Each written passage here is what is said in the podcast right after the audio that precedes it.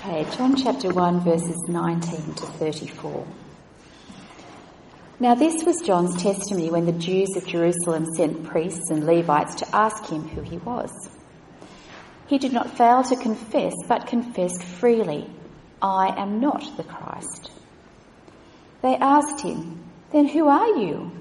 Are you Elijah? He said, I am not. Are you the prophet? He answered, No. Finally, they said, Who are you? Give us an answer to take back to those who sent us. What do you say about yourself? John replied in the words of Isaiah the prophet I am the voice of one calling in the desert, make straight the way for the Lord. Now, some Pharisees who'd been sent questioned him. Why then do you baptize if you are not the Christ, nor Elijah, nor the prophet? I baptize with water, John replied, but among you stands one you do not know. He is the one who comes after me, the thongs of whose sandals I am not worthy to untie. This all happened at Bethany on the other side of the Jordan where John was baptizing. The next day, John saw Jesus coming toward him and said, Look, the Lamb of God who takes away the sin of the world. This is the one I meant when I said, A man who comes after me has surpassed me because he was before me. I myself did not know him, but the reason I came baptizing with water was that he might be revealed to Israel.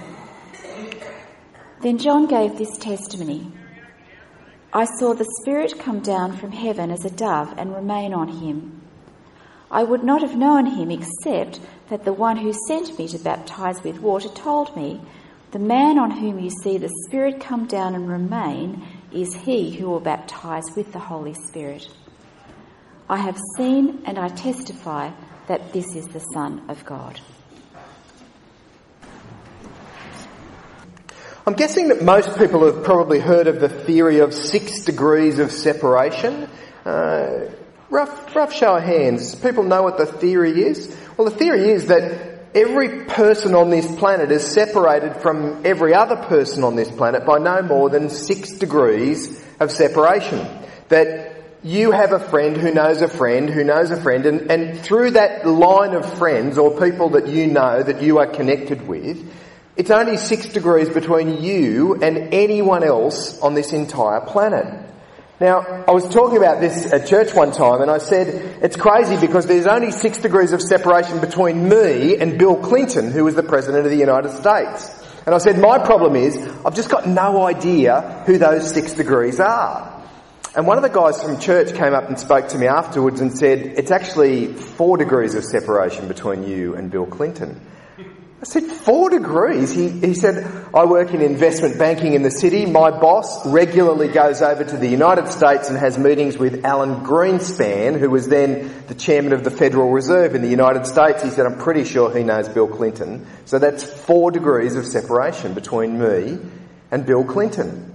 Six degrees of separation between you and some goat herding Afghanistan man. I mean, it's a crazy idea, isn't it?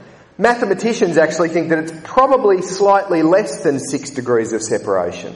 Probably somewhere around about five and a half degrees of separation between you and every single person on the planet. Now, hold on to that thought because that's going to come up a little later in what we look at here in this passage from John. Last week we looked at John's Gospel and we opened up with the prologue, those amazing first 18 verses of John. In the beginning was the Word, and the Word was with God, and the Word was God. Well, this morning we're looking at the second half of that chapter, and it's still really kind of preparatory information before Jesus' ministry begins. His ministry is going to start in the next chapter. Now, in the prologue, we were introduced to John the Baptist. Uh, and from what we know in the Gospels, John was quite well known in, the, in, in and around Jerusalem and in, and in Israel at that particular time. People had a pretty clear idea of who John was. Uh, Matthew tells us this in his Gospel. People went out to him from Jerusalem and all Judea and the whole region of the Jordan. Loads of people knew who John the Baptist was. They knew what he was talking about, that he was calling people to repent, telling people that the kingdom is coming and that they need to prepare. But the focus of, John, of uh, John's ministry in the other Gospels is his baptizing work. Uh, each of the other three Gospels, Matthew, Mark and Luke, all talk about John and the way that he was baptizing people in the Jordan River.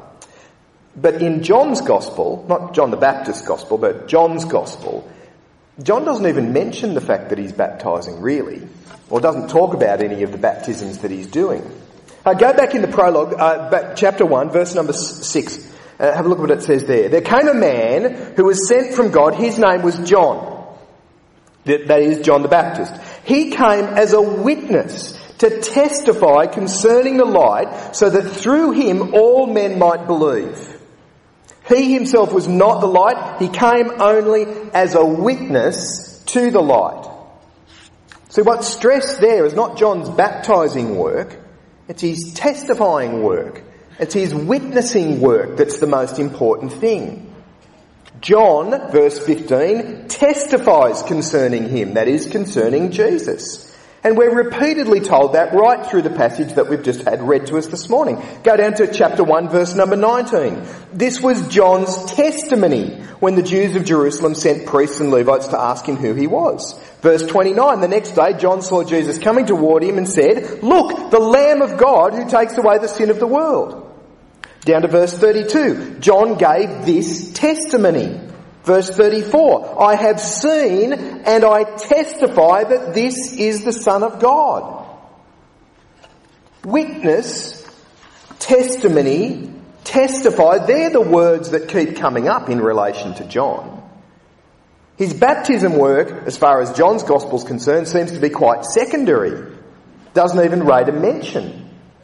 Rather, it's John's witnessing. He's testifying that is the important thing. So what's John's witness? What's he saying? What testimony does he have about Jesus? Well, the first part of John the Baptist's testimony involves clarifying who John isn't. John doesn't want there to be any confusion about the role that he plays. Uh, have a look at verse 19, the beginning of the Bible reading that we had. We're told that the religious leaders have come down from Jerusalem. They've sent a delegation down there to quiz John. They want to know who he is. There seems to have been a heightened expectation in Jerusalem around this time that God was in fact going to act. That God was going to do something at this time. Uh, act to save his people. The fact that the religious leaders have sent a delegation out to see John really gives testimony to that, doesn't it? It shows that they are expecting something to happen, so they want to find out who this guy is, if he's the real deal. I mean, if they thought he was just a crackpot or if they didn't have any expectation of God acting at this time, then they wouldn't have sent anyone. But they knew that God had made numerous promises to which they were clinging. Promises that God would establish his kingdom. Promises that a new age would come. Promises that a saviour was going to come into the world to lead God's people. The speculation from the religious leaders was that John might be able to confirm all of this for them. And then look at what we read. Pick it up there in verse number 19. Now, this was John's testimony where the Jews from Jerusalem sent priests and Levites to ask him who he was. He did not fail to confess, but confessed freely, I am not the Christ. They asked him, then who are you? Are you Elijah? He said. And he said, I am not. Are you the prophet? He answered, no. It's almost like a game of 20 questions happening here. Were you born in Australia? No. Who are you? They're asking. Now the mention of Elijah is no coincidence there. If you go to the very closing verses of the Old Testament, God promises that before he acts, before he does anything, Elijah the prophet will come. Now Elijah died a thousand years before this, or hundreds of years before this, but God promises that Elijah will come. And in a sense, John is that Elijah figure. And when he says, uh, Are you the prophet? Moses had promised that a prophet greater than him would come to lead God's people. They were waiting for that prophet to come. So, John, are you him? And John says, No, I'm not. And instead, he says this in verse 22. Finally, they said, Who are you? Give us an answer that we can take back to those who sent us. What do you say about yourself? And John replied in the words of Isaiah the prophet I'm the voice of one calling in the desert, make straight the way for the Lord. Did you know that in Buckingham Palace, whenever the Queen has a function in Buckingham Palace, uh, whenever there's a, a, dinner or a grand banquet on, uh, there's someone who comes into the door and introduces the Queen. She'll, he'll say something like, ladies and gentlemen, her, her Royal Highness Queen Elizabeth. Do you know who that person is? No, neither does anyone else. I mean, he, he's quite unimportant really, isn't he? It, it's the person that he's announcing that's important. I mean, I'm sure that guy's mum knows his name and probably has a few close friends who know him and knows that he does that job, but who he is is quite irrelevant. It's the Queen that he's introducing. And that's what John's saying here. John's saying that he's a bit player. He's only got a small role in this. Who he is is actually quite unimportant. I'm just a voice in the desert saying, God is coming. So get ready. Prepare the way for the Lord. But it's his witness, what it is that he testifies to, that it's important. The person that he testifies to that is important. John uses four different names, or four different names are given to Jesus in this particular passage. John talks about him being the Messiah, probably the most significant name uh, for the people of Israel at that time. Messiah or Christ means the anointed one, the one that God has chosen, the one that God is going to send to rescue his people. They were longing for the day that God would do that. Longing for the day that he would send this anointed one, this Christ, this Messiah. But John also says that this will be the one who baptizes with the Holy Spirit. Again, another very strong Old Testament idea. Look at what he says in verse 33. I would not have known him except that the one who sent me to baptize with water told me, the man on whom you see the Spirit come down and remain is, the, is he who will baptize with the Holy Spirit. One of the defining differences between the Old Covenant, the pages of the Old Testament, and the New Covenant that Jesus comes to bring in is that those who follow Jesus, those who trust in Him, will receive God's Holy Spirit. When you read through the pages of the Old Testament, it was really only select people in the pages of the Old Testament who received the Spirit. And normally just people who are in roles of leadership, uh, uh, significant positions. God's Spirit would be given to them to enable them to do the tasks that they do. But under the new covenant, God's Spirit will be given to all people. And Jesus, and, and John says, and this is the one who will do it. Jesus is the one who is bringing in that new covenant.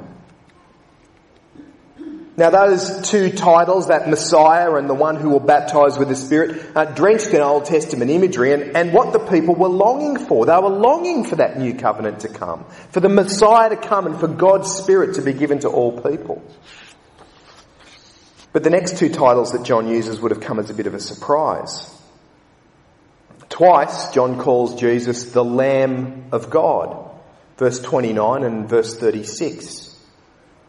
When God rescued his people from their slavery in Egypt, there was a lamb at the centre of their activity. The Passover lamb. The lamb that was sacrificed. The other time we see that idea of a lamb in the pages of the Old Testament is when we get to these verses in Isaiah, talking about the suffering servant who was to come. He was oppressed and afflicted, yet he did not open his mouth. He was led like a lamb to the slaughter. And as a sheep before her shearers is silent, so he did not open his mouth. Jesus is the Lamb of God who, as John says, has come to take away the sin of the world. And he will do that by sacrifice, by he himself being sacrificed. But then the last title that John uses, it's found in verse 34, and again, this would have been quite a surprise, I'm sure, to his listeners. John says this in verse 34 I have seen and I testify that this is the Son of God. John is saying that Jesus is God. Again, we saw that in the prologue last week. It, it, must have been a tough thing for people to get their head around. It's still a tough thing for people to get their head around today. But that's John's testimony that Jesus is the Messiah, that he's the one who's come to baptize people with the Holy Spirit, that he's the Lamb of God who's going to take away the sin of the world, that he is the Son of God. But if you had to sum up what this whole passage is about from chapter, from verse 19 right through to the end, it's one word. It's witness. It's all about John's witness, but then the impact of John's witness and what that witness does. John is bearing witness to Jesus, pointing people to Jesus, telling people who Jesus is. But did you notice what happens? Look at verse 35. The next day, John was there again with two of his disciples. John would have had people who will look to him as a mentor, as a teacher. They would have spent time listening to John, spent as much of their day as they could with John. And two of John's disciples were there. When he saw Jesus, that is when John saw Jesus passing by, he said, look, the Lamb of God. When the two disciples heard this, they followed Jesus. And we're not talking about them just walking off with Jesus. They've now left John and they're going to follow Jesus from this point. They're going to listen to what Jesus has to say. Two of John's disciples have effectively deserted him. And John couldn't be happier. In fact, that's the result that he was looking for. John is telling people about Jesus so that they will follow Jesus. But I want you to notice what happens next. Go down to verse number 40. Andrew, Simon Peter's brother, who was one of the two who heard what John said and who followed Jesus, the first thing Andrew did was find his brother Simon and tell him, we've found the Messiah, that is the Christ, and he brought him to Jesus. And it doesn't end there. Look at the next thing that we read in verse 43. The next day, Jesus decided to leave for Galilee. Finding Philip, he said to him, follow me. Philip, like Andrew and Peter, was from the town of Bethsaida. Philip found Nathanael and told him, we found the one Moses wrote about in the law and about whom the prophets also wrote, Jesus of Nazareth, the son of Joseph. Philip becomes a follower of Jesus, but the first thing that he does is he goes and gets Nathaniel because he wants him to come and follow Jesus as well. It's not just John who's witnessing to Jesus. It's not just John who's telling people about Jesus. It's the natural response that those who come to trust in Jesus will want to see others come to trust in Jesus. Did you see what it said with Andrew? It said the first thing that he did was went and found his brother. Verse 40. Andrew, Simon Peter's brother, who was one of the two who heard what John said and who followed Jesus, the first thing Andrew did was find his brother Simon and tell him. There's almost a sense of urgency in this passage, isn't there? That we're gathering more and more people to follow Jesus because this is important. Those who know Jesus want others to know Jesus. Those who trust in Jesus, those who follow Jesus, want others to follow Jesus. John spoke to his disciples about Jesus. Andrew, one of John's disciples, spoke to his brother about Jesus. Jesus speaks to Philip. Philip goes and finds Nathanael. It's only natural that those who trust in Jesus would want others to find out about Jesus. This is where my CSIRO picture comes in. A few years ago I actually lost a little bit of weight, well a fairly substantial amount of weight, about 12, 14 kilo using the uh, CSIRO uh, recipe booklet and the guide that it had to uh, how you should rearrange your diet. Um, people kind of noticed that I'd lost a little bit of weight and were complimenting me on it and I was very happy to tell them all about the CSIRO diet. In fact, my wife tells me that I couldn't shut up about it, that I was talking about it all the time. But it got me thinking, why is it that I'm so keen to talk about the CSIRO diet? Why is it that I'm so enthusiastic, but a little less enthusiastic to talk to people about Jesus? I mean, let's face it, one of those things is really important. The other one's just a diet that you can lose a bit of weight with. I think we need to actually see the example that we see in this passage here and actually make sure that that's what our life is a little bit more like. That as people who know Jesus, that we want others to come to know Jesus as well. We have to be gentle in the way that we say things, and we have to be polite and respectful, and we have to listen to what other people have to say and listen to their views. But if following Jesus is important for us, then surely we would want it to be important for other people as well.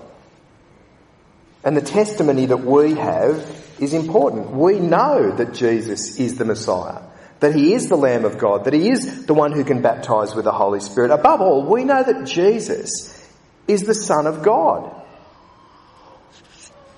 Now this brings me back to the six degrees of separation. Those six degrees of separation, that's how we ought to be taking the message about Jesus to the entire world, isn't it? There's only six degrees between me and the most remote person living in Siberia somewhere. Six degrees of separation in order to get the gospel to that person. It doesn't sound very hard when you talk about it like that, does it? See, John knows Andrew, and Andrew knows Simon. So the gospel goes out that way, doesn't it? Each one of us knows people who need to hear about Jesus. Each one of us knows people who need to come to that point of trusting Jesus and following Jesus. Six degrees of separation between you and every single person on this planet. Six degrees of separation between you and the far flung corners of this world. It makes the world seem like a very small place, doesn't it? Six degrees of separation. And the most effective thing that we can do to see that message about Jesus is not to worry about the sixth person, but to worry about the first. To worry about that person who's closest to us, the people who we regularly have contact with. The people who we know, the person who lives next door, or the person who we're involved in the bowling club with, or the person that we work with. That we need to make sure that we have that witness to them, that we help them to find out who Jesus is. So we can only worry about one degree at a time. We can't worry about the sixth degree. All I can do is worry about that one degree of separation. That we know Jesus and that we want to introduce others to Jesus as well.